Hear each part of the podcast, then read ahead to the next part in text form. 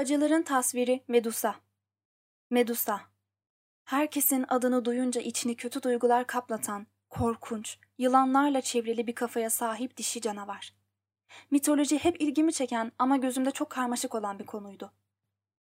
Her zaman yapılacaklar listemde mitolojiyle ilgili bir kitap okumam yazar. Bu yazım içinde belki kitap okumadım ama uzun araştırmalarda bulundum. Zira Medusa'nın kendisi çok karmaşık bir konudur. Bu yüzden Medusa ile ilgili resim ve heykellere geçmeden önce hadi onun biraz kim olduğuna bakalım. Mitolojide anlatılanlara göre doğa ana olan Gaia ve denizleri simgeleyen Pontus'un beş çocuğu vardır. Bu beş çocuktan Keto ve Phorkys'in birliktelikleri sonucunda Gorgon kardeşler olarak bilinen Stenno, Forial ve Medusa adlı üç kız kardeş dünyaya gelir. Bu üç kardeşten yalnızca Medusa ölümlüdür. Yaşanan olaylardan önce Medusa, kainattaki en güzel kadın olarak bilinirdi. Bütün bu güzelliğine aşık olanlardan bıkan Medusa, Athena'nın tapınağında kardeşleriyle birlikte tanrılara hizmet etmek için yaşamaya karar verir. Fakat onun bu güzelliğine tutulan Poseidon aşkını itiraf etmekten çekinir. Poseidon bir tanrıdır. Nasıl bir ölümlüye aşık olabilir ki? Aşkını uzun süre inkar ettikten sonra Poseidon bir gün öfkeyle Athena'nın tapınağına gider ve Medusa'ya tecavüz eder. Buna saplantı deneceğine aşk denmesi de fazlasıyla tartışılabilir bir durum. Her neyse, hikayemize geri dönelim. Athena, tapınağında bu yaşanılan kötü durumdan dolayı kıskançlık ve öfke krizine girer ve ceza vermeyi kafaya koyar. Poseidon'a diye ümitleniyorsanız çok güzel kalpleriniz var fakat hayır. Maalesef buradaki kurban Medusa oluyor. Athena onu ve kardeşlerini lanetliyor ve bu lanetle Medusa ile kardeşleri Gorgonlara dönüşüyor. Gorgon, Yunan mitolojisinde keskin dişli, kafalarında saç telleri yerine canlı yılanlar olan dişi canavarlara denir. Medusa'nın ölümü de başka bir trajedidir. Persus'un annesi Danae'ye karşılıksız bir şekilde aşık olan Kral Polydektes, Danae'yi koruyan Persus'u onun yanından gönderip Danae'yi elde etmek için hain bir plan yapar. Oenemus'un kızı Hipodemia'ya talip olduğunu ve onu babasından istemek için diğer taliplerden daha fazla hediye götürmek zorunda olduğunu söyler. Annesinden vazgeçeceğini düşünen Perseus, Hipodemia ile olması muhtemel birlikteliği saklamak için diğer taliplerin getiremeyeceğinden daha büyük ve daha değerli bir hediye getirebilmesi adına ona yardım etmeye karar verir.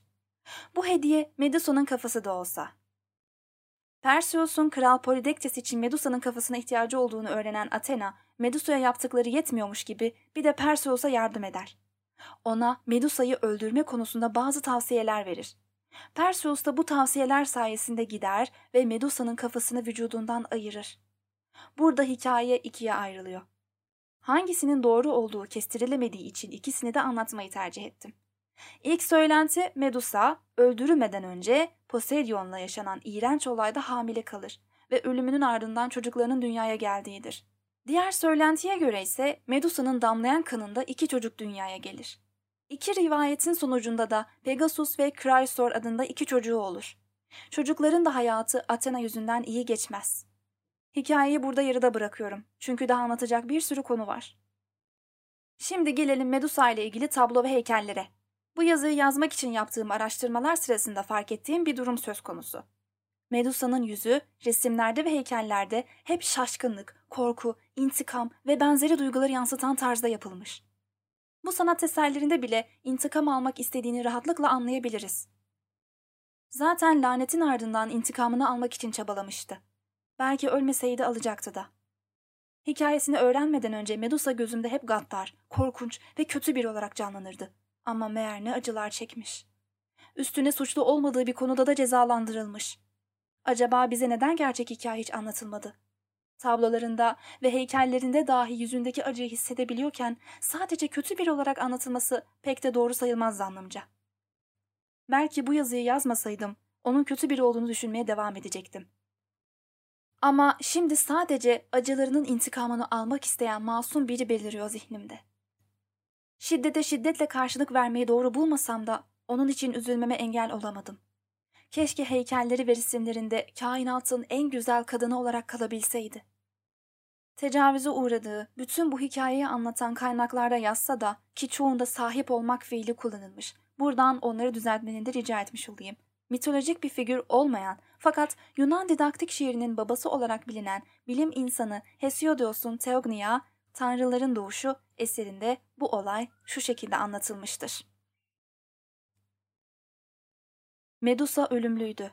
Oysa iki kız kardeşi ne ölüm bileceklerdi ne ihtiyarlık. Buna karşılık yalnız Medusa girdi. Masmavi yeleli tanrının koynuna.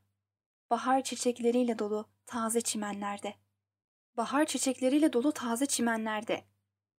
Milattan önce 700'lü yıllarda yazılan bir metne tabii ki de günümüz düşüncesiyle yaklaşmak yanlış ama yine de bu olayı böyle anlatmak biraz olayı saptırmış gibi gözüküyor. Son olarak aklıma gelen bir düşünceyi de size söylemek istiyorum. Medusa'ya kim bakarsa taşa dönüşüyordu. Belki de kimsenin onun içinde yaşadığı fırtınaları görmesini istemediğinden lanetini bu yönde kullanıyordu. Her şeye farklı bir bakış açısıyla baktığımızda belki her şey daha anlamlı olacak. Ne dersiniz?